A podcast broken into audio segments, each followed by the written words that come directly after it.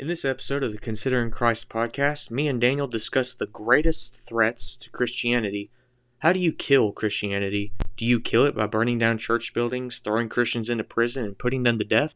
Or is Christianity something that can only be fought on a spiritual battlefield rather than a physical one? My name is Tyler, and I'm joined with my best friend Daniel, and this is the Considering Christ podcast.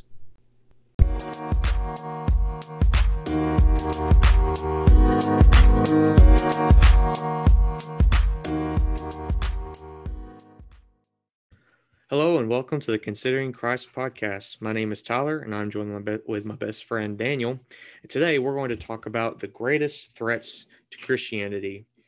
Uh, Daniel, what do you believe is one of the greatest threats to Christianity, in, in your opinion, in your well studied opinion? Like, what is the greatest threat to Christianity? Or one of them. One, I, I imagine. I imagine you have a list. Uh, I have. I have a short list. What is one? Of the greatest threats to Christianity that you can think of? Um, well, I think one of the first ones that I can think of is um, an incorrect perspective of you know religion, of God, of Christ, and of the Bible. Um, all these things are very essential things to Christianity that are oftentimes misrepresented, misunderstood, or misinterpreted. And so, um, when you have an incorrect perspective on religion, you have a bias that uh, maybe is against it or for it, and you don't look at opposing sides or you don't look at it from a logical perspective. But when you finally you know, lay down the truths and you determine, you know, is this logical? Is Christianity logical? Um, is um, Islamic practices logical? Is uh, Mormonism logical? You know, are any of these things logical? Um, you have to find out which one is true, find out which one is the right way. Otherwise, you know, I mean, there's there's no point in following those practices. So I think one big study that has to be made is whether or not Christianity is logical. Um, and that way you can have a correct perspective of religion. But another thing is, you know, we need to have a correct perspective on God. If we don't know who God is, if we don't know, um, you know, the character and attributes, the love and the severity of God, that He's both good and a God who is righteous and you know inflicts judge, judgment and justice. Um, a lot of times, you know, people have a conflicting idea of God as being you know two different gods in the Old Testament and the New Testament. Well, no, it's the same God, and so I think we have to have a correct perspective on God, but also of Christ, you know, and I, think I'll talk about that a little bit later about Christ, uh, but also about the Bible. We need to have a correct perspective of the Bible, you know, that this is truly God's word and that this is something that um, needs to be looked at with a correct, um,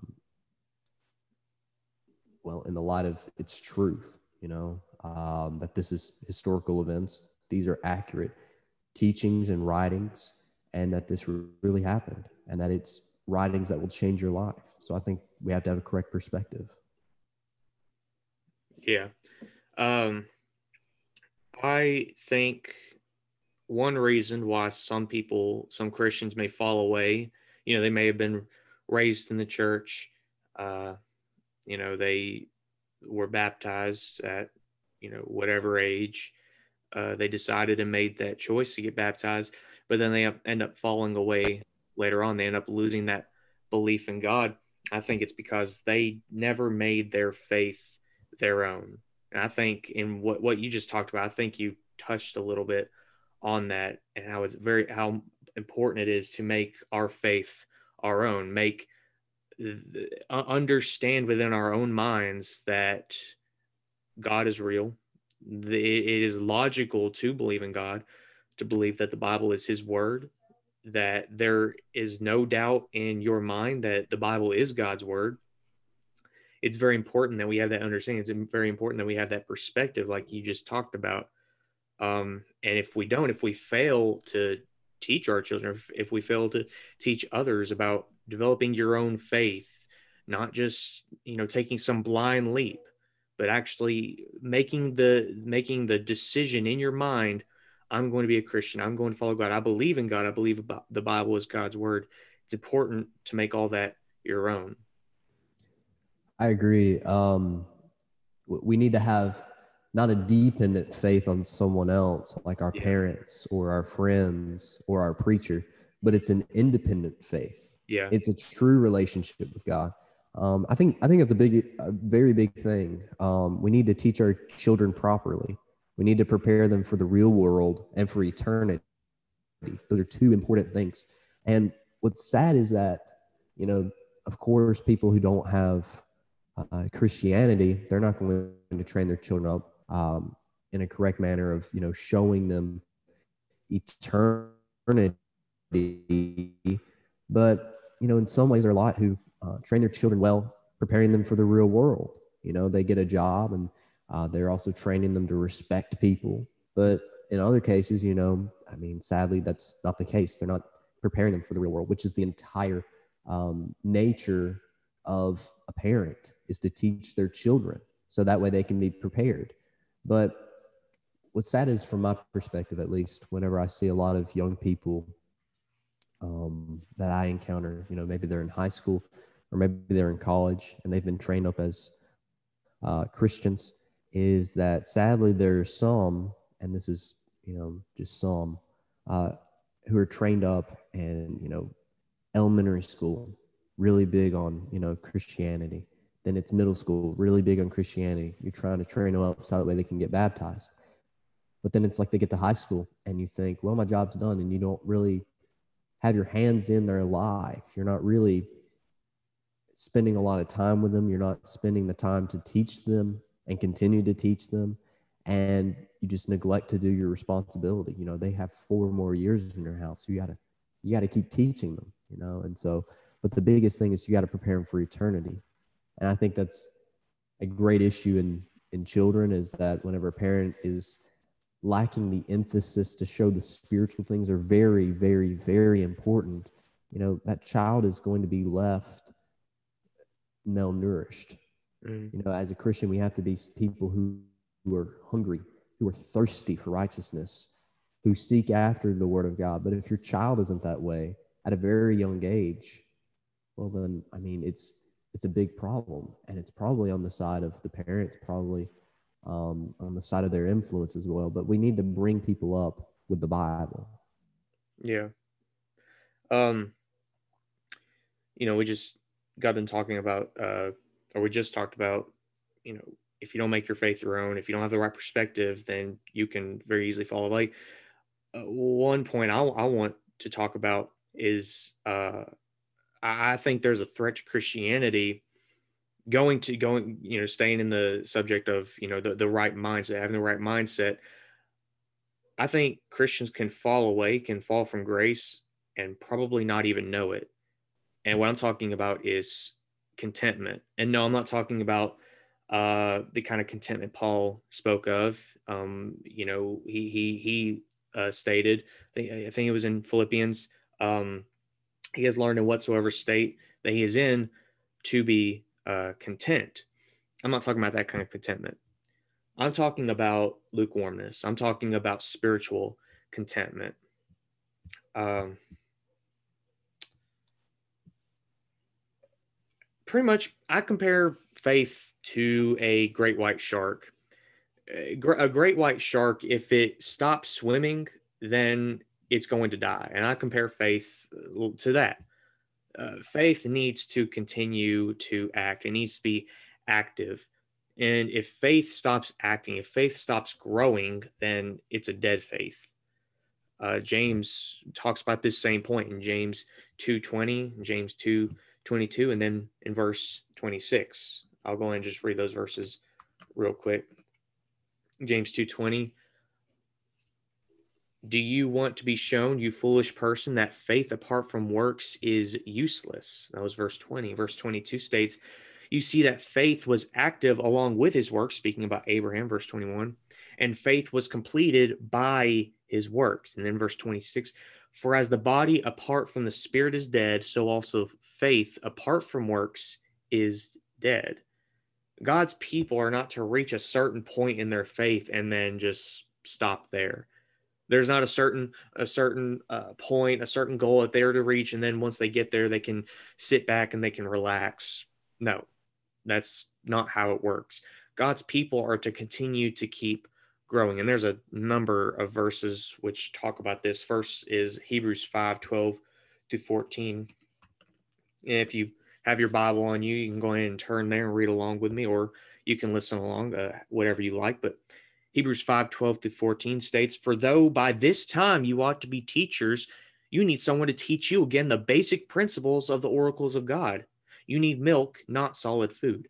For everyone who lives on milk is unskilled in the word of righteousness since he is a child, but solid food is for the mature, for those who have their powers of discernment trained by constant practice to distinguish good from evil. Now, the Hebrews writer speaking to these people, speaking to his reader, he's he expected them by this point to be teachers, but they weren't. But what did he expect them to do? He expected them to grow. They weren't to be stagnant, but they were to grow to be teachers, but they weren't. But he expected them to grow. Next is Second Peter 3 18 which states, But grow in the grace and knowledge of our Lord and Savior Jesus Christ. To him be the glory both now and to the day of eternity. Amen. Once again, it states, But grow in the grace and knowledge of our Lord and Savior. First Thessalonians 3 6 through 10. This is a very important, a very important passage just talking about growing because if you've read the book of uh, First Thessalonians, really he didn't have a lot to tell them that they needed to improve on. Uh, uh, in First Corinthians and Second Corinthians, he Paul tells them all these things that they need to work on, all these things they need to repent of. Then when you get over to First Thessalonians, then, then you also have you know Galatians uh, and Philippians and Colossians. Um, First Thessalonians, he hardly tells them anything they need to work on. It's not until Second Thessalonians, this same church, he uh, then corrects them on something they were mis, mis uh, mistaken on, which was the uh, second coming. But regardless of this, he still tells them that they need to grow. They they need to increase. Uh, First Thessalonians 3 6 to 10 says, But now that Timothy has come to us from you and has brought us the good news of your faith and love and reported that you always remember us kindly and long to see us as we long to see you. For this reason, brothers, in all our distress and affliction, we have been comforted about you through your faith. For now we live if you are standing fast in the Lord. For what thanksgiving can we return to God for you, for all the joy that we feel for your sake before our God, as we pray most earnestly night and day, that we may see you face to face and supply what is lacking in your faith. Did you did, you hear that? At the at the end of verse 10 he says uh, he wishes to be with them so he can supply what is lacking in their faith. Now if you listen to everything he just said before then it doesn't sound like they were lacking a lot. He's he is joyful over how faithful they are, how loving they are. He's joyful at Timothy's report, but yet he still says that they are lacking in their faith. That tells you that that tells them, it tells us there was still room to grow, no matter how faithful you are, how how uh, fruitful you are as a Christian in your uh, work as a Christian. There are, there's always room to grow. then uh, you can go over to the very next chapter, verse one of this uh, same book. Finally, then, brothers, we ask and urge you in the Lord Jesus that as you received us, uh, received from us how you ought to walk and to please God, just as you are doing, that you do so more and more.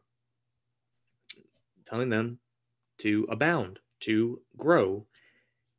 And then there's also Second Peter 1 5 through 9 to note.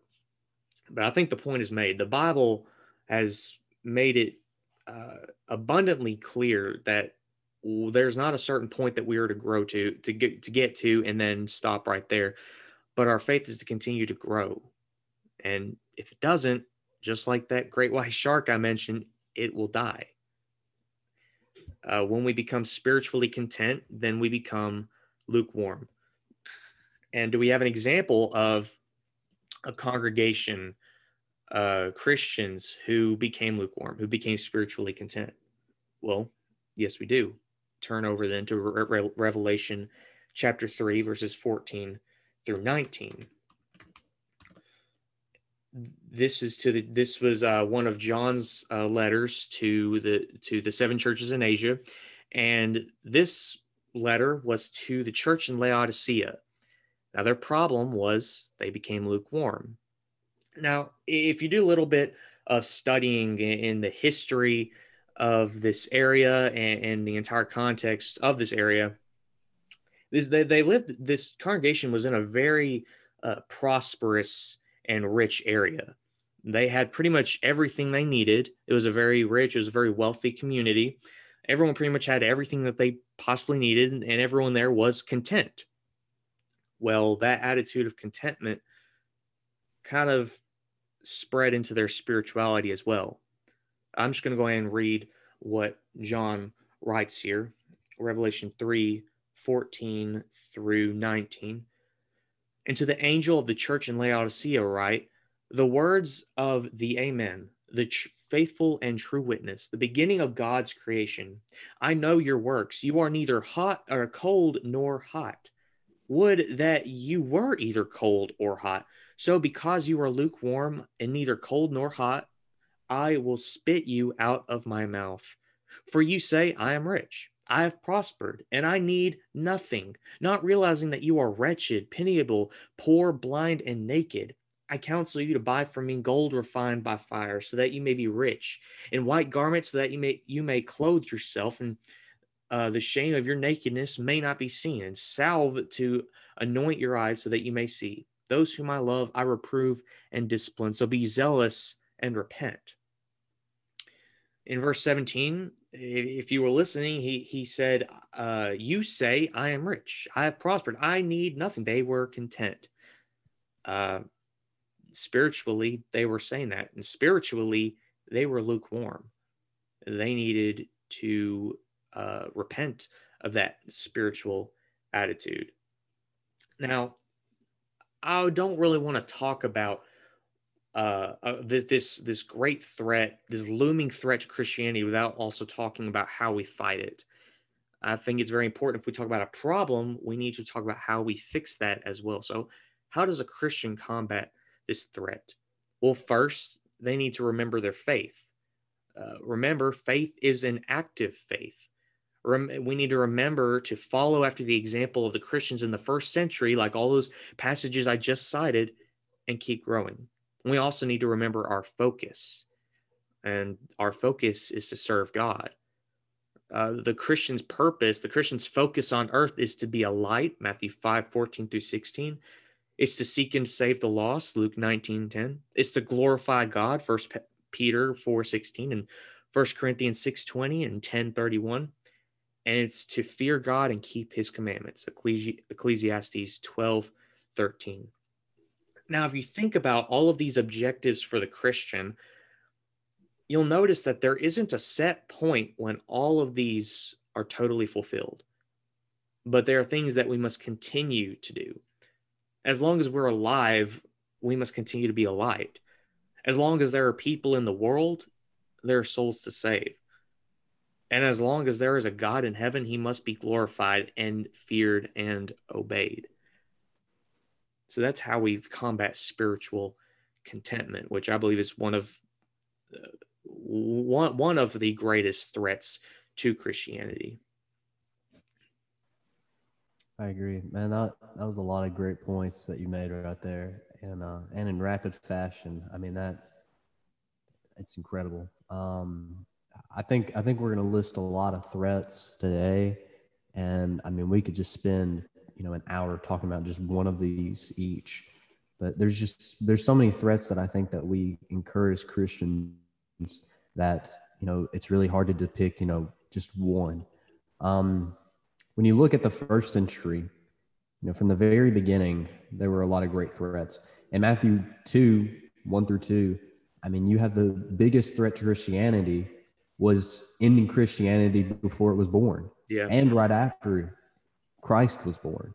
Um, Herod tried to destroy Christianity before uh, Jesus was in the manger, you know, and uh, you know, we wouldn't have Christianity without Christ. I think that's a great emphasis that we have to make. But then, you know, once Christ died and we have the church, there were a lot of great uh, threats that they had right after the day of Pentecost, right when the church was established. I mean, there was, of course, the greatest threat that we continue to have that's never changed, and it's worldly living. You know, where there is Christianity, there's also the world. Where there's religion, there is still godlessness. Um, but then there was also Judaism, where you know there was a conflict with those first century Jews because they wanted to go back to what they had been practicing their entire lives, and they also wanted to reconcile both the old law and the new law and bring it together, which didn't work. But another thing that inflicted a lot of the uh, first century was Hellenism, which is Greek philosophy. And a lot of that was trying to enter into the church, and of it tried to enter into uh, the world.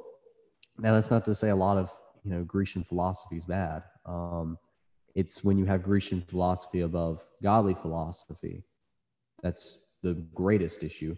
But another thing, of course, was Roman persecution. You know, there was uh, a great threat where your life is put to the test. You know, am I going to follow God or am I going to, um, you know, serve man and just kneel before the king or kneel before the emperor or Caesar?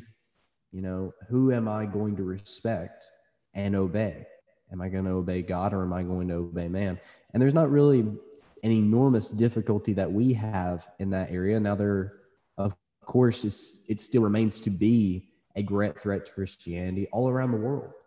But in America, you know, we have some great luxuries. There are some things that threaten Christianity concerning our government, but it's not as bad when we look at it from that point of light. But I want to jump off of one of the points that um, that you were making, and I think one big thing about um, about all of that, you know, you were talking about uh, falling from faith and unfaithfulness and things like that. A great threat to Christianity is apostasy.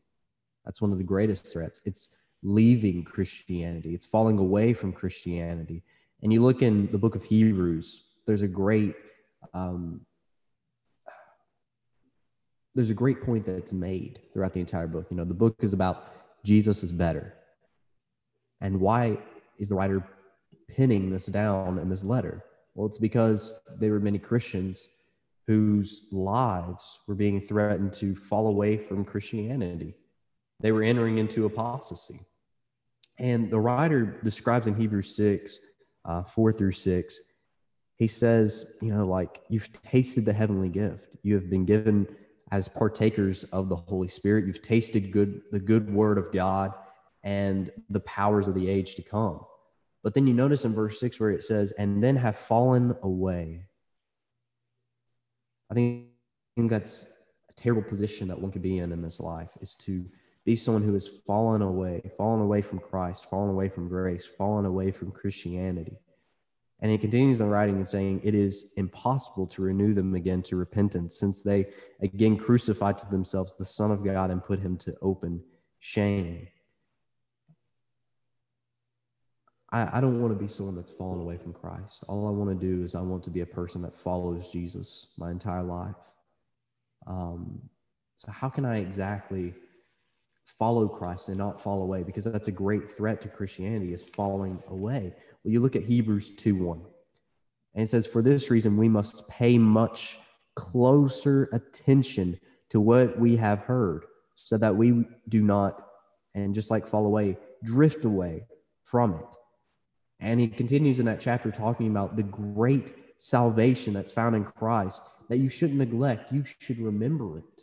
Remember this message. Remember how powerful the works of Christ are in your life. And don't fall away, don't drift away. Then you look at 3 and verse 12 and reads, Take care, brethren, that there not be any of any one of you an evil, unbelieving heart falls away from the living God. And so, you know, what do I need to do? I, I need to live for God. I need to take care, but I don't need to have a heart that's unbelieving. That's a big difficulty. I don't need to have, as it talks about in verse 13, a hardened heart. I don't need to be deceived by sin. I need to be a person that doesn't harden my heart or am provoked, but I need to follow God and not have unbelief, but believe strong-heartedly in Christ. Um, another is in 4 6, where it says, Therefore, since it remains for some to enter it, and those who formerly had good news preached to them failed to enter in because of disobedience. So, a great way of falling away is disobeying. It's going the complete direction away from God. And that's not something we want to do. We want to run closer to God, not as far away as we can. But going back in, into chapter six, we need to do something that you know you've already touched on, and it's growing. We need to grow in order that we don't, you know, fall away, but also that we don't shrink. We want to be adults in our faith. We want to keep growing. Um, you look at verse 1 in chapter 6. Therefore, leaving the elementary teachings about Christ, let us press on the maturity, not, ha- not laying again a foundation of repentance from dead works and of faith toward God, of instruction about washing and laying on of hands and the resurrection of the dead and eternal judgment. And this we will do if God permits. So, a great way for us to not fall away is to grow, that we don't, you know, continue to focus on the elementary teachings. We need to go forward. We need to keep pressing on and growing in our maturity that we might learn more about God, learn more about Christ, to grow to know Him, that we may grow to love Him even more. Because if we grow to love Him and know Him, we won't fall away. We'll, we'll continue to want to be mature. We'll continue in our maturity, continue to press on that we may not fall away. So I think that's a very big threat is, you know, apostasy. And so our greatest way of growing is to continue to study the word. We need to look to God's message that we might learn more about him and love him. Yeah. Go, go adding on to that. Um, once again, I'm going to bring up another threat that some people may not see coming, some uh, a threat that may come and no one even realize it, and that's uh, false doctrine. Um, false doctrine can can creep in unawares. It can deceive uh, people into into following it. It can tell that a false doctrine maybe things. It may be something that uh, people want to hear it may be something that they that they love hearing that they want to hear that they uh, that they want to believe and they'll follow it and you know condemn their own souls they'll fall away um,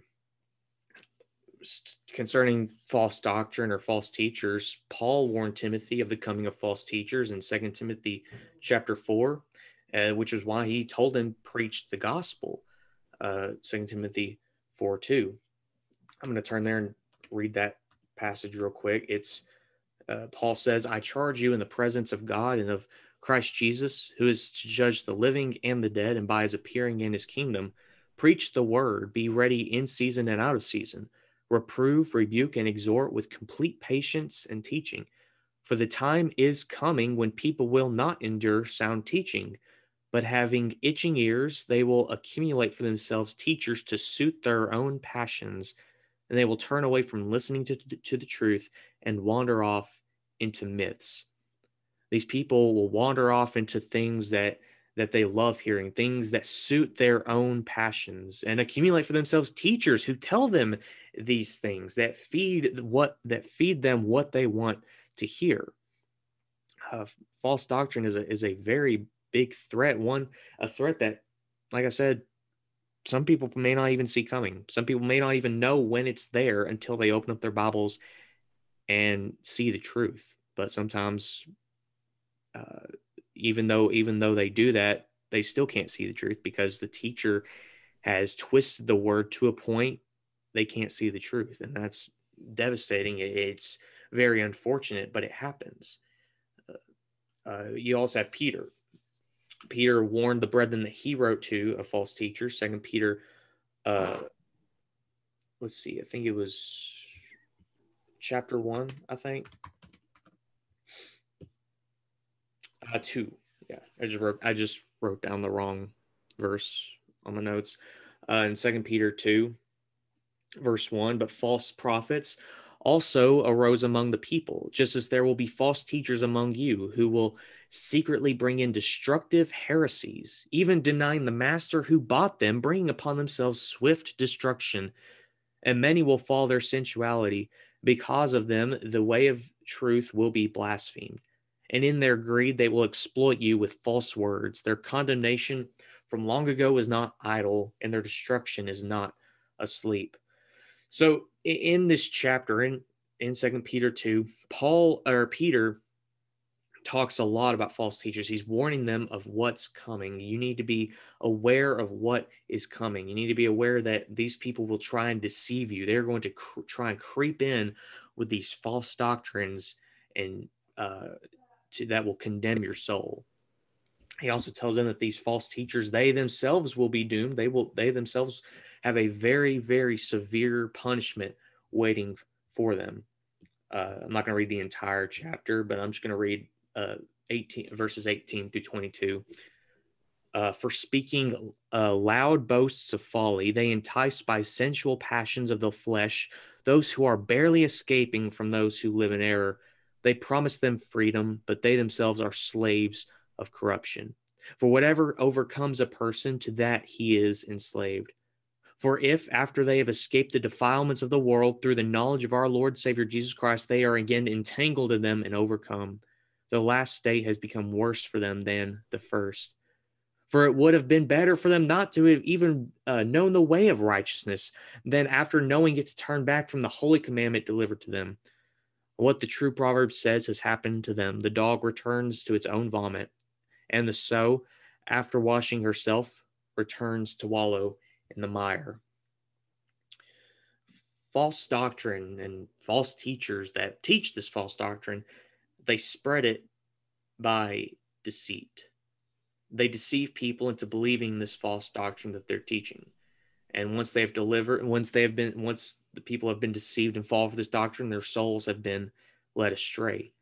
False doctrine deceives and seduces people into following it because it is something they want to hear. It tickles their ears, as uh, I think it's the King James translation translates uh, Second Timothy four uh, uh, uh verses one through four in that passage I just read.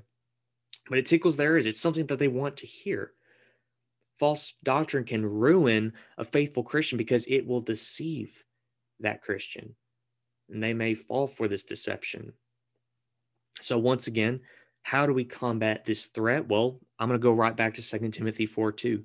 Preach the gospel, preach the word, open up the Bible and see what the Bible has to say. Uh, as Paul told Timothy in light of this threat, we do the same thing he told Timothy to do preach the gospel. Uh, stick with what God said in his word. The only thing that's going to defeat false doctrine is God's word. So what we need to do is we need to stick with the Bible. And if as long as we stick with the Bible, we can never go wrong. But really, the only way we can fight false doctrine is with truth. Amen to that. Um, and um, I mean, false teaching, false teaching, of course. I mean, that's it's a great threat. Um, we, we could list off the majority of the, the list. I mean, it's not just within denominations, it's not just within people who don't really have a type of religious affiliation, but it's also within the church. You know, there's false teaching that occurs, and all of it needs to be combated. But the only thing to combat lies is the truth. And of course, as you said, the source is God's word. Um, I think false teaching is a really, really big uh, deal. Um, but another thing is, I mean, the severity of the one that's saying it. Um, you and I are preachers, and there are those who are preaching. And I think a great threat is when we don't preach the Bible correctly. You know, oftentimes we only teach the Bible as a type of rule book rather than a guidebook. And we teach it more of like do this and do this and do this, but then we forget to tell why. We tell them what to do, just not why to do it. Yeah. Um, and we talk without love. We talk without sincerity. We talk without compassion. And those are things that are essential to teaching the love in truth. You know, you can't just give the truth and someone's going to obey it. That's not how that works. You have to do it with a right attitude. Because, I mean, you're talking about the gospel message. This is something that can change people's lives forever. But you have to notice that it's going to change them. You don't want to change if you're being mean to someone. You know, when you're having an argument, when the other person is being heated, even if, you know, they might be wrong, might be right, and they get all heated, they get angry, they're not long suffering, they're being wrathful towards you. You don't you don't listen to a thing that they're saying. You're not convinced by the words that they're speaking. You only listen to someone who's being loving, who's being caring, who is on your level and sympathizing with you. That's the only time that you're willing to listen to someone and maybe change your life. And we have to realize, you know, in order to convert someone, in, in order to persuade someone with the truth, we have to do so with a correct attitude and we have to do it correctly. But I think that we have to recognize that the Bible is capable of pricking people's hearts. So we have to use it properly. Now, the only way that people will, you know, have their hearts pricked is we have to let their guard down. Now, people are not going to have their guard up if we're teaching them the truth. I think that's one way that they'll let their guard down. But oftentimes, a lot of people have their hearts hardened and already ready, and they already believe what they believe right now. So, what we have to do is we have to speak with a type of manner that is able to move them. We have to speak with emotion. We have to speak with, with passion. But oftentimes, you know, we, we neglect the type of manner of which we can teach. And we focus more on what to teach. You know, we forget about how, you know, these are people. And so one thing that I have to do is I have to get involved in these people's lives. Because when I have a relationship, when I have a bond with this person, you know, they're going to listen to me because I'm their friend. But also I need to speak with a type of manner where, you know, this is a book that you need to know and I want for you to know. So I'm making a plea to you. I'm your advocate on your side. I am someone who is there for you, who's trying to show you the truth. And when you plead with them the word of God and you proclaim it with such passion and with sincerity and truth, there's nothing that will stop them from obeying the truth. And it's going to change their lives forever, not just to obey the gospel, but to follow the teachings of the Bible that they might be a Christian of the New Testament to the best of their abilities. Now, I, th- I think another thing, um, I, I, have a, I have a few of my uh, kind of threats to Christianity as far as it goes with, you know, mentalities and ideologies. And I mean, there's a lot. There's a lot of isms that you could list. I think some great ones are, you know, just off the bat, atheism. I mean, that's a very big conflicting threat to Christianity is when we have people who are in this world that outright deny the existence of God, who have a disbelief in God, and they inflict their philosophy on other people. And they say, You're stupid if you don't believe what we believe. Because if you believe in a God who created everything and not, you know, that everything just randomly happened, then you're stupid. Well, no, I mean, that's not first off, I don't want to believe that because of your attitude. I've never listened to an atheist spokesperson who speaks with love. I, I look at every single one that I've looked at, and all of them are mean spirited individuals who think that everyone is stupid except for them. They only look at themselves as the smartest person in the room when in fact they're ignorant. And they don't look at the truth. They don't look at it from perspectives of, you know, the Bible. They don't look at the Bible to begin with to try and show their disbelief in God. They don't look at the philosophical arguments that have been there for centuries that prove the existence of God. They just deny it. And I mean, there's so many other things, but I mean, atheism is a big thing. Another one is agnosticism, which is saying, you know, um, I don't have the courage or the ability to say what I believe in, you know, and honestly, agnosticism is just kind of, it's one of those things where you're just saying, I haven't studied and I don't want to study. At least an atheist has the courage to say, you know, from what I know right now, I don't believe. And then with me, I'm a theist. I have studied and therefore I believe. The agnostic is saying, I I don't want to make anybody mad and I just want to be different.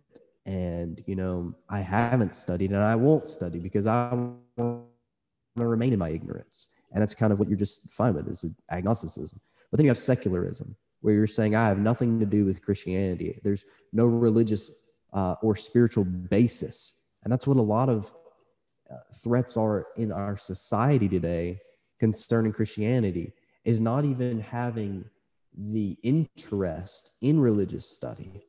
And then another thing is naturalism, where everything arises from natural properties and causes. And you don't believe in spiritual or supernatural explanations and are excluded or you know discounted. But then I think a big issue that we have is um, you know it's within our schools, it's within our society, it's within uh, the science community, it's evolution. And it's a conflicting doctrine against the origins of the universe and existence of God. And there are a lot of people who are in the religious field who try and, you know, they try and reconcile this doctrine to the Bible, but it never fits. And um, and it's sad. But I think evolution is a big thing. Um, another one's materialism, where you have a mentality of the physical being a primary motivator, and you have a tendency to consider material possessions and physical comforts as more important than you know your spiritual values. And I think we need to, like, like we talked about earlier, you know, it's not just within children, but also within adults. We need to have a mentality that's not focused on myself, that's not focused on things. It's not about, you know, uh, my kid's on the soccer team and I got to go to practice, or, you know, my kid is playing football, or it's not focusing on, you know, my job and only my job and my interests that I have.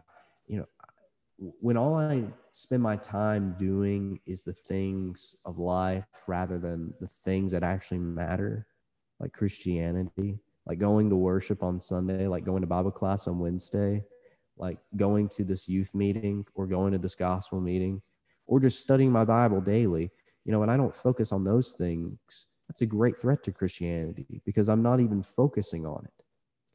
And then a great one, of course, is denominationalism. You know, it's um, as a as a dictionary reads, it's an autonomous branch of the Christian church. It's the division of the biblical church that practices opposing doctrines from the first century church. That's what a denomination is. That's a great threat because you have all of these false churches when there's only one church. And so it conflicts the truth of Christianity. And something that, you know, we don't necessarily have in America as big, you know, we oftentimes when we preach we talk about, you know, money is an idol or, you know, your things, your iPhone is an idol or, you know, whatever it might be. But we forget idolatry still happens in this world and it's still a very big problem. Yeah. Idolatry continues to be a threat, and I think it will forever be a threat to Christianity. It's putting something before God, but furthermore, it's a practice of other gods. And so that is, of course, a great, great threat to Christianity. Um, but those are just, you know, my isms that I've I've looked at. Yeah. Uh, I mean, whenever someone thinks of idolatry, they usually think of the uh, the golden calf, or they'll think of this little wooden figure and you know that, that's usually what comes to people's minds i mean it's what comes to my mind when i think about idolatry but that's not necessarily what idolatry is idolatry is whatever you put before god whatever you look to uh, as a priority uh, whatever you look to and put before god that's idolatry that's what idolatry is um, yeah there's lots of things in our society today in our world that we may put before God that become our idols. Um, now there's uh, I, I just have one more um, that I would I would want to talk about. Um, I think another big threat to Christianity is fear. Uh, fear, I think, can become a very big threat to Christianity. because, or I'll talk about that in a second. But there, there there's a quote from there's a quote from one of my favorite book series, uh, and it, it, it says, "Fear is the mind killer." Now, I think there's a lot of truth to that, and I, I think there's a lot of biblical truth to that as well. Uh, that's from that quotes from the the book Dune. I think it was written in the '60s or something like that. Um, was written by Potter. Herbert. What's up? I said, "Oh, I thought that was Harry Potter." Oh, no, I'm just playing. I knew it was Dune. Um, but I think there's a lot of biblical truth to that very very short statement, because I think two or three thousand years before this author ever penned that phrase, I think God was already teaching us that lesson that fear is the mind killer. Uh, first thing that comes to my mind is Numbers chapter 13 and 14. Now, if you're familiar with Numbers chapter 13 and 14, you'll remember that those are the two chapters where Israel approached the borders of the promised land. Uh, you know, God had promised Israel uh, before they before they they exited Egypt um, God promised to Israel that they would be taken to a land. They'd be taken to a land that flows with milk and honey. And Moses, you know, he went and he went and uh, preached to these Israelites in bondage, and he let them out. Um, and they wandered. They wandered the wilderness up until they got to the borders of the Promised Land, to the, to the borders of this land which flows with milk and honey. Their land that was uh, that was promised to them. Now they get to this border and uh, they send out these spies. They send out these spies to go and scout out the land before they start their invasion. However, these spies bring back a bad report. These spies come back and they say, "We can't go up against these people. We can't go up against the inhabitants of this land. They're they're huge. Their cities are walled up to the sky. We can't stand a chance against these guys." And what happened? that bad report instilled fear in the minds of the Israelites. Now, what happened? They had fear, they, they became fearful. There are three things that fear killed that day fear killed their desire to follow God, fear killed their trust in God, and fear killed their hope in God's promise. Fear is the mind killer, and we see that demonstrated in these two chapters. First, it killed their desire to follow God. Uh, it was God's will that they were to enter into this land and take it, but something kept them from following God's will, and that was fear. They became too afraid to follow God. And second, it killed their trust in God. In those two chapters, you'll hear them say, you know, God brought us here just to kill us. He brought us here just to have the people in this land just slaughter us. Fear killed their trust in God. God had provided for them ever since they left Egypt. God had proven himself to them over and over and over again. But fear had convinced them that God just brought them there to die. And third, finally, it killed their hope in God's promise. Because they would not follow God, because they lost trust in God, that generation of the Israelites were not, were, were not going to be able to enter into that promised land. They were going to wander the wilderness until they died. And their and the second generation of Israelites of, of Israel would would grow up and they would inherit the land, not them. Because of fear, they would not enjoy God's promise. And that those two chapters have a lot of New Testament application for Christians today. Christianity isn't just a title, and it's not, and Christianity isn't even just a lifestyle it's both of those things, but it's not just those things. It's also, most importantly, a mindset. If you want to truly kill a Christian, you need to kill their mind. And what will kill the mind of a Christian? Fear. Fear can truly kill a Christian because they can become more afraid of that which can only kill the body and not the soul, and completely forget about the one, the God who can kill both body and soul. I'm going to read real quick Matthew 10 28.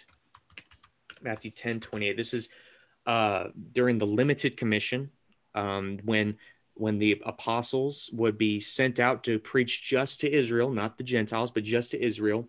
And Christ is encouraging them. He tells them here, do not be afraid, verse 28, do not and do not fear those who kill the body but cannot kill the soul. Rather fear him who can destroy both soul and body in hell. You don't need to be afraid of people who may persecute you. You don't need to be afraid of those who only kill the body. All right, the worst that can happen to you is you die. But what's going to happen if you're faithful to God when you die? You're going to go to heaven. You're going to have a reward waiting for you. Uh, people like to often cite Revelation uh, 21 8 as uh, all liars go to hell. But when you go and look at that verse, interesting, interestingly enough, liars are actually listed last in that list of, of sinners who are going to have their part in the lake which burns with fire and brimstone. And what's the first one that's listed there, Revelation 21 8? It's the cowardly. It's those who are afraid who are going to suffer an eternity in hell. Out of fear, Christians may neglect God's commandment to evangelize. Uh, out of fear of being made fun of or losing their friends or maybe very unfortunately being disowned by their families. But it's something we need to do regardless. Fear can make a Christian lose their trust in God. Christians, however, have no reason to be afraid. So, how do we combat fear? Well, we need to remember God. We need to remember how God has proven himself over and over and over and over again that he provides for his people. And we need to also remember our reward in heaven. Revelation 2:10. Revelation 2:10 is a verse that I hear a lot of people uh, cite as uh, "Be faithful to death, and you'll receive that that crown of life." But we also need to remember the first part of that verse as well, because it really adds a lot more significance to that verse. A lot adds a lot more significance to being faithful unto death, because that sounds easy, but what about when times are hard? Because times were hard to for these people in Revelation 2:10. Uh, verse says, do not fear what you are about to suffer. Behold, the devil is about to throw some of you into prison that you may be tested, and for 10 days you will have tribulation. They're about to suffer some big things. They're about to go through a lot of trouble. But, but be faithful unto death, and I, Christ speaking, I will give you the crown of life. Christians have no reason to be afraid, but it's it's one thing that um, that will uh, condemn a lot of Christian souls. Will make a lot of Christians fall from grace because they become too afraid to follow God. They became they become so afraid that they lose trust in God, and therefore their fear will uh, make them miss out on heaven.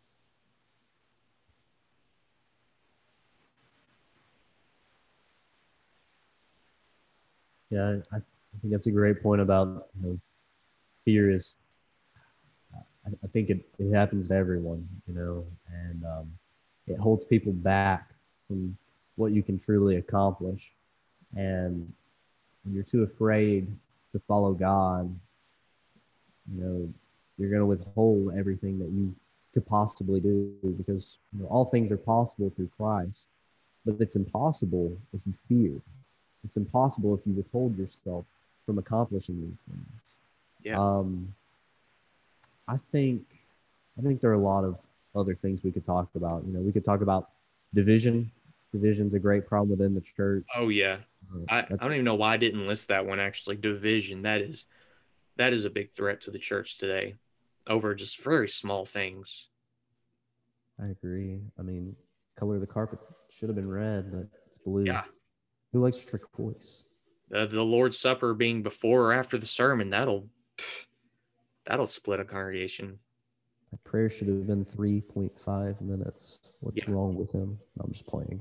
I, I, don't know if I've heard that one, but um, yeah, I, I, think division's a big problem. Um, and unity. I mean, it, it was the first century, First Corinthians. I mean, you you have that was an early problem, and that's why, why there was a call for unity. Um, but another thing I think is also ingratitude, you know, a heart of ingratitude. It won't get you anywhere. Um, but it's also one of those things that, um, you know, led the people of God and Israel astray was their ingratitude. And that's why they were judged. That's why they were thrown into exile. That's why they were punished on many accounts was because they were ungrateful. And that led to them falling away because they would forget about God and they looked at other things rather than Him. But I think the greatest threat to Christianity is the Christian. Um, I think it's the church because not within itself, of course. I don't mean that it's, you know, the New Testament Christian is the greatest threat. I mean, it's those that are Christians who lack Christian values, who have immorality in their lives. It's those Christians that have a lack of knowledge, who have an ignorance of truth. It's those Christians that have a lack of Christ, the insufficiency of all sufficiency. And so when you look at, you know, lack of Christian virtues, the great battle that we have in the New Testament is the works of the flesh versus the fruits of the spirit. And so you have the works of the flesh in Galatians 5, and you read at um, verse 19 that you have immorality, you have impurity, sensuality, idolatry, sorcery, enmities, strife, jealousy, outbursts of anger, disputes, dissensions, factions, envying, drunkenness, carousing, you know, all these things. These are practices that Christians even do. And you had that in your past, but you continue to do it today. And that, of course, is a great threat to Christianity, is when you practice the works of the flesh rather than the fruits of the Spirit, when you continue in chapter 5. And then you look at um, the ending, when you look at verse 22, where we need to be a people of love, a people of joy, peace, patience, kindness, goodness, fruit, faithfulness, gentleness, self control. And, you know, when we don't do these things, of course, it's going to be a great threat to the church because we have a certain way for things to work. God has laid it out very plainly how we need to live. If we don't live like that, it's a threat to Christianity. It's a threat to the church. It'll create, like we just talked about, you know, division. It'll create strife. It'll create great troubles and difficulties and trials for the church if we continue in those things. But just like Paul talks about to the church at Colossae, set your minds on things above, not on things of the earth. That's a great issue. Is when you focus on and you can continue on that list and you look at you know if you look at the things below where you practice sexual immorality impurity passion evil desire and covetousness idolatry if you do those things such as you know continuing on that list anger wrath malice slander and obscure talk then yeah it's a threat to the church. Because you're a new person you're a christian. You need to follow in the type of lifestyle that christ has laid out for us we need to seek the things that are above. That means seek that heavenly lifestyle because that's the people we are. That's the place we want to be. We need to be holy. We need to be loving, compassionate. We need to be kind, humble, meek, patient. We need to bear with one another. We don't need to complain. We need to forgive one another because when someone wrongs me, well, Christ loved me enough that he would forgive me. So I need to have that same exact attitude. But we need to have harmony with one another. We need to put on love. We need to let the word of Christ dwell in us richly that we would follow him and live for him. But I think another thing we have to realize is, you know, within Christian virtues, we need to remember who we are. Because when we forget who we are as Christians, of course we will follow into those lifestyles of the world. We need to remember that we are people just like Jesus began to talk about in his Sermon on the Mount. We're people who are poor in spirit. We are people who mourn. We are people who are meek, who hunger and thirst for righteousness, a people who are merciful, who are pure in heart, who are peacemakers, who rejoice in being persecuted for righteousness' sake, and a people who are the salt of the earth and the light of this world. We're to be an influence and an impact that changes the world and the lives around us. We need to be those people. We need to remember who we are and remember whose we are that we may be the Christians that we are to be. And so I think a great way for us to, you know, not lack in our Christian values, but to put on those Christian values is to look at that li- those lists and you know apply it to our lives, and we could continue on a list for a while. But I think just to give a simple application of that is we need to think about God. We need to have a lifestyle where we sit down, we take the time, and we pray. We talk to God. But then we also listen to what He has to say. We read the Bible, we see what He has to say. And then we meditate on those thoughts. You need to think about that constantly. It needs to be in your mind because otherwise, you know, it's just going to continue to have that same junk that's in your head that you had beforehand. Or maybe it's on things that don't even matter. We need to focus on the things that truly matter. Now, all of these things take sacrifice. We don't like that word, but it's a difficult thing to practice. Is sacrificing. It's giving up something for something that I need. I need to sacrifice the time out of my day that God has given me. He's given me time. And oftentimes we misuse it for the things we want to do rather than the things we should do. And we need to spend the time in our days to dwell on God and to think about the things that matter. But another issue, I mean, we've already talked about this, but it's ignorance of truth and a lack of knowledge. And just some elementary things and subjects that we need to focus on and already know. I think young children should be taught up in these things. But if you don't have these things, apply these things. You need to have a complete knowledge of the fundamentals of faith. You have to know Christian ver- uh, Christian values and doctrine. You need to know the acts of worship. You need to know the plan of salvation. You need to know these things that matter. Doctrine is important. It's not something that we should just throw aside. We need to focus on those things, but that, that's not it. We also need to have a comprehension of biblical themes like love, like salvation, like Christ that you can find throughout the entire Bible. That's a great theme. We need to focus on those themes. But a great problem that I notice in today is that we don't know what the Bible says. We don't have a true understanding of the text. And then another thing is we have a fear of getting deeper in the text. We need to look at the Bible and we need to read it, but we also need to preach it. We need to study to the best of our ability what does this say? How can I use this for my life? I need to know what the Bible says in order for me to live by the Bible.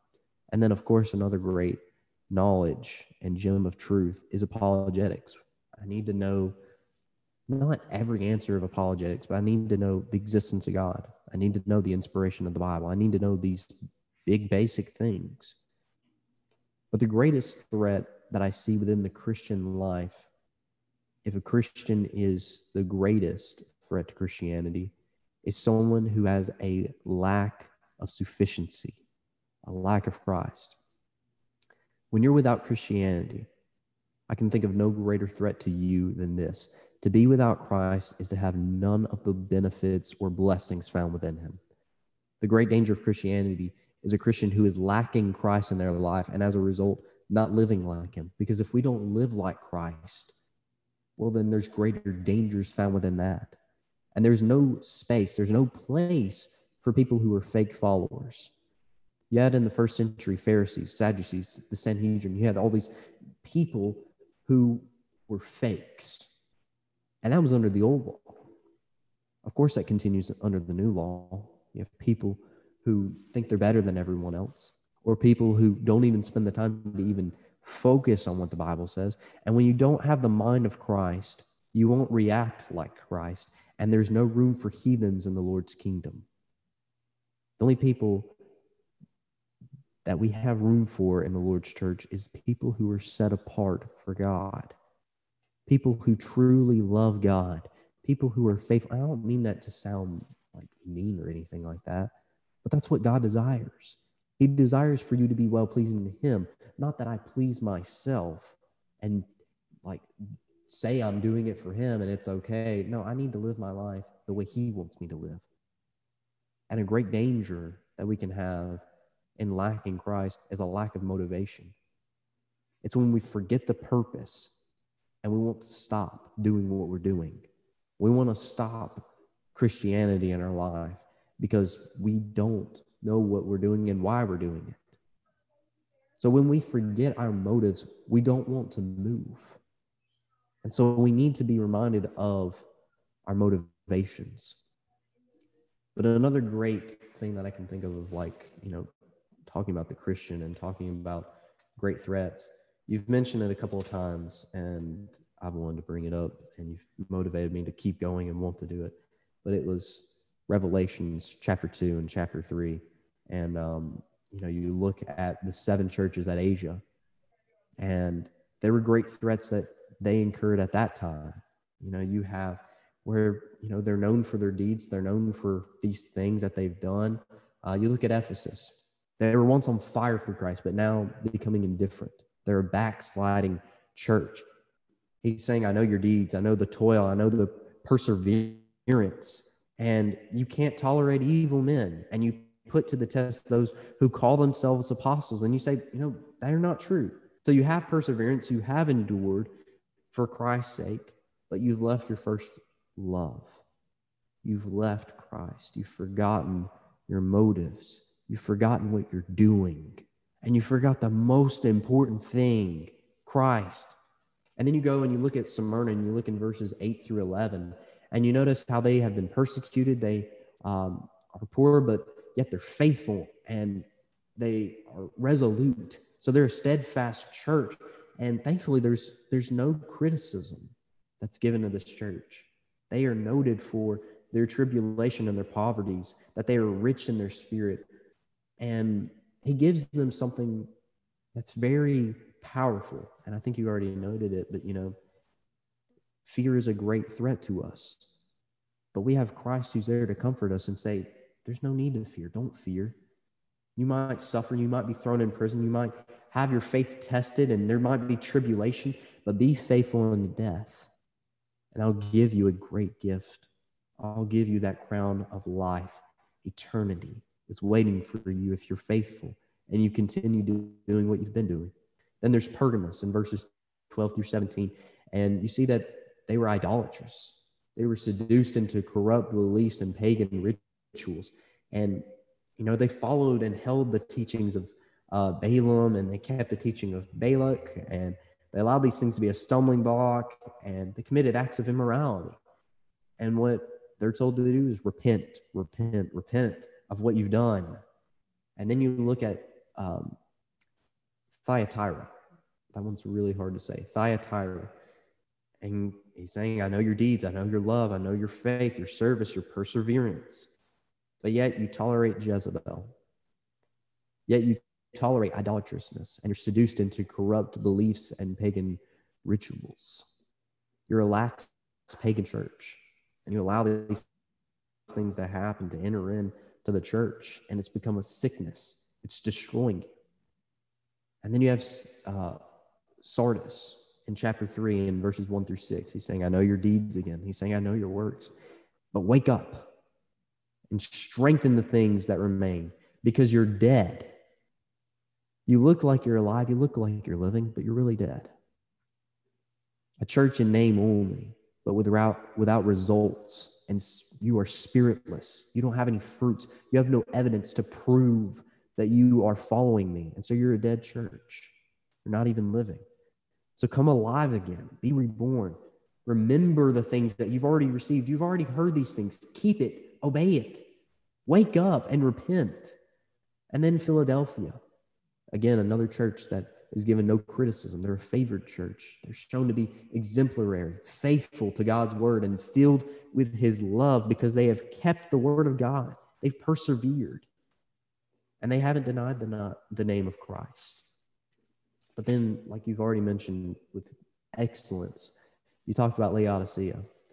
Now, they were self indulgent, they were rich, they were full of worldly pride, but they had no feet to stand on. They're kind of like a hypocrite, where they are people who are in the middle of a fence. They can't decide whether they want to go on the left or the right. They're just stuck in the middle. And so you're not hot, you're not cold, you're just worthless. You're lukewarm. And you know what happens when you drink lukewarm water or lukewarm coffee? What's the reaction you want to have when you drink a Starbucks that's lukewarm? You want to spit it out. That's exactly what Christ is saying. I would vomit you out of my mouth. Why? Because you're worthless. You're not even like, at, at least if you were cold, I could tell you to be warm. But I can't. I can't tell you that because you have an issue within yourselves to where you won't choose. You're lukewarm. You're lacking in an important thing, which is your faith. And you need to be on fire again. But the great lesson that you see throughout the entire time is you see one message. You see one message overcome. Overcome these things. That Christ would not have given us a message to these seven churches if he didn't have an application. If he believed that there was nothing that could be done, you know what he'd do? He'd strike them down and destroy them, and he'd bring the others into eternity, and he'd end everything. But that's not what he did. What he did is he said, There's opportunity. I'm giving it to you. I'm withholding my judgment upon you because there's a lot that's about to happen. You're going to endure persecution. There's a lot that's going to happen. But you know what? You have some problems, you need to fix it and overcome them because I believe you can do that. So obey the things that I've given you. These are my critiques. This is what you need to apply. And if they don't do that, well, guess what? They're only going to keep going the same way that they have been going. So the greatest threat to the Christian is an incorrect faith in Christ. I think that's an, a great, great problem. Um, and this will be my, my last thing that I say about it is, you know, it, it's a great issue if we don't have a true faith in Christ and if we don't truly believe in Christ. So, in order to have a correct view of the person, we have to believe Jesus was real. He truly was real. But not only that, but that Jesus was the Messiah. He fulfilled all the prophecies down to the last detail that he was the king that God had promised. But also, the last is that Jesus was both man and deity. He's the Son of Man and the Son of God, 100% human, 100% God. So we have to have a correct view of Christ. But then again, I need to also believe that the Bible is true, that it's inspired, and that it has historical accuracy. A lot of times we tend to go to, you know, other documents of history and try and defend the Bible or, you know, a lot of times people attack the Bible because you're quoting the Bible. Look at you, you're a religious person. But that's attacking the authenticity and accuracy of these historical documents. We only need the Bible. That's all I need. It's a credible document with incredible accounts. I don't have to go somewhere else to prove that the Bible's true because the Bible's already true. If you're trying to say that this is that we don't have enough just quoting the Bible as the truth, that this is a historical account that Jesus Christ really happened, that he really walked this earth, that he actually died and was resurrected from the dead. And it's written down in these passages. Well, then I have an issue because one thing that I, I, I, will note from one of my teachers, uh, Rick Brumback, he talked about in our, uh, our Greek three class um, I don't know. I think it was like the second to last week of school a couple of months ago, and um, and we were talking about how accurate and how awesome the manuscripts we have of the Bible are, and how close they are to the actual accounts, and how so, so many people question these documents and whether or not this person actually wrote this or if this is even an actual thing. Well, we don't question Aristotle's work. The closest manuscript we have is it's a couple of hundred years, but then you have the actual manuscript of Mark. Well, it's very, very close to when it was written. So it's a very early manuscript. You're talking about Aristotle's work, which no one questions. Who questions Aristotle's work? Who questions Shakespeare's work? Their manuscripts are not as early, they're very later on. And so the Bible's very accurate, it's very concise. These manuscripts are dependable. And so when I look at the Bible, I have to realize this is true. There's evidence that this is genuine, that Christ really existed, but also that the resurrection actually happened and that there is hope and that the atonement is available and it is powerful. And what's found within that is the compassion of Christ, his motive, which is love. Then the cross of Christ, his action, which is the sacrifice. That brings about his results, the cure of Christ, salvation. And then finally, the church of Christ, his location, reconciliation. And so we need to understand and we need to follow his teachings so we can have a correct faith and belief of Christ that these threats will not oppose us, but that we might have true Christianity. It's kind of surprised when you said the greatest threat to Christianity is the Christian it's uh, Christian himself, but you made some pretty solid points about that. Um, I remember once when we were, uh, or while, while I was still at the Memphis School of Preaching, uh, my teacher told us a story of he there was this guy that he was studying with and that he was going that he was trying to convert to Christ and I think it was he was going to about he was going to he was about to go study the Bible with this person and he invited one of uh the deacons along one of the deacons at the at the uh, church he worked at he invited one of the deacons along and so they get in their car they drive over to that person's house and as soon as they get out, that deacon looks at the man that they're about to study with and says, You know, you're going to hell, right? And that was it. The door was shut. Uh, my let's just say my teacher never got to have that study with him, and that person's probably still lost today. I think the Christian can do a lot, a lot of harm. The Christian can do a lot of harm today. Um, you, I mean, you made some pretty good points about that. Uh, Christians who don't live right, you know, Christians who go back to living as the world lives, not living uh, godly. Christians are supposed to be examples. And I can't think of anything that would harm the church more than for a Christian to be a bad example, to go out into the world and he's supposed to be an example of how Christ lives, an example of what the Bible teaches. And he goes out into the world and he's doing all these disgusting acts, all these sinful acts, and he's being a very poor example. But that's what, but that's what how people look at him. People are looking at him and, and seeing him do all these things and thinking that's what they do in the church. That's what the church is like. Are you kidding me? He's acting just like I am. I'm not even a Christian. I don't even believe in God. That's that's how some Christians act. They act no different than those outside of Christ. And that's sad. That is pathetic. We're supposed to be an example. We're supposed to be sanctified, set apart from how the world is. But some people talk just like the world. Some people act just like the world. They aren't sanctified. They aren't set apart. They're a poor example of Christ, a poor example of how a Christian is supposed to be. Because of that, they aren't making an, a positive influence in anyone's lives, on anyone's soul, a positive influence for the church. They're not being that at all. They're doing more harm to the church than than persecution, than persecuting the church. They're doing more harm to the church than than if the government were to were, were to start burning down church buildings and committing Christians to prison. They're doing more harm to the church than than that yeah, I, I agree with you. Sometimes the biggest threat to the church is actually the Christian himself. And that's not how it's supposed to be. That's that's feels weird saying. I mean, that, that is pretty weird saying. But yeah, that's that's the reality of it.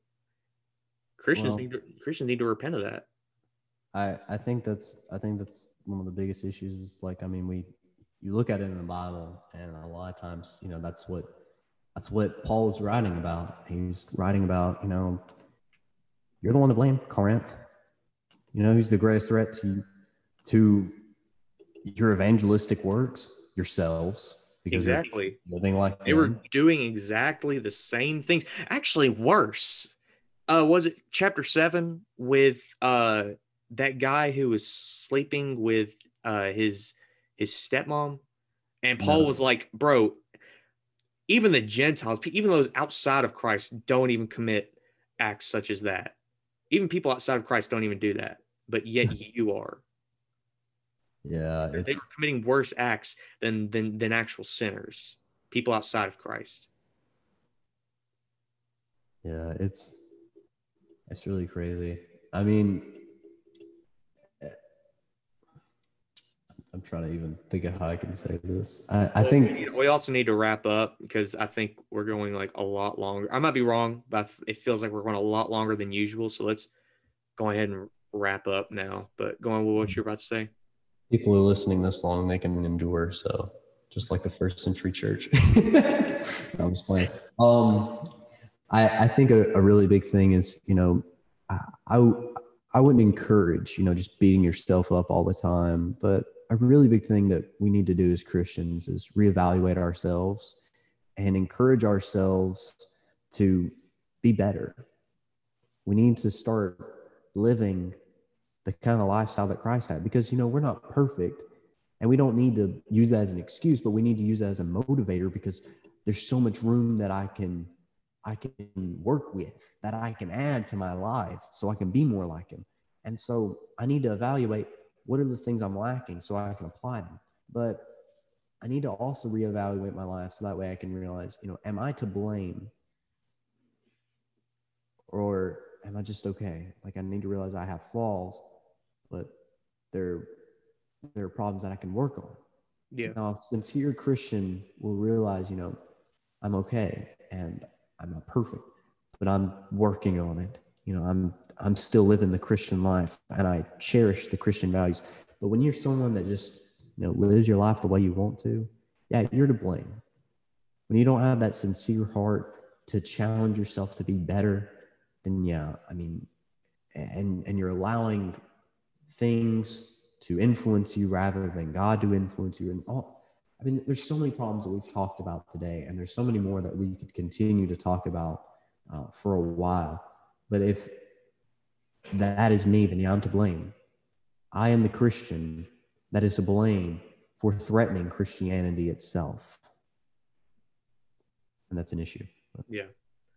Yeah. Well, anyway, really appreciate all the study you've done into this subject. I made a lot of great points. Um, I appreciate that.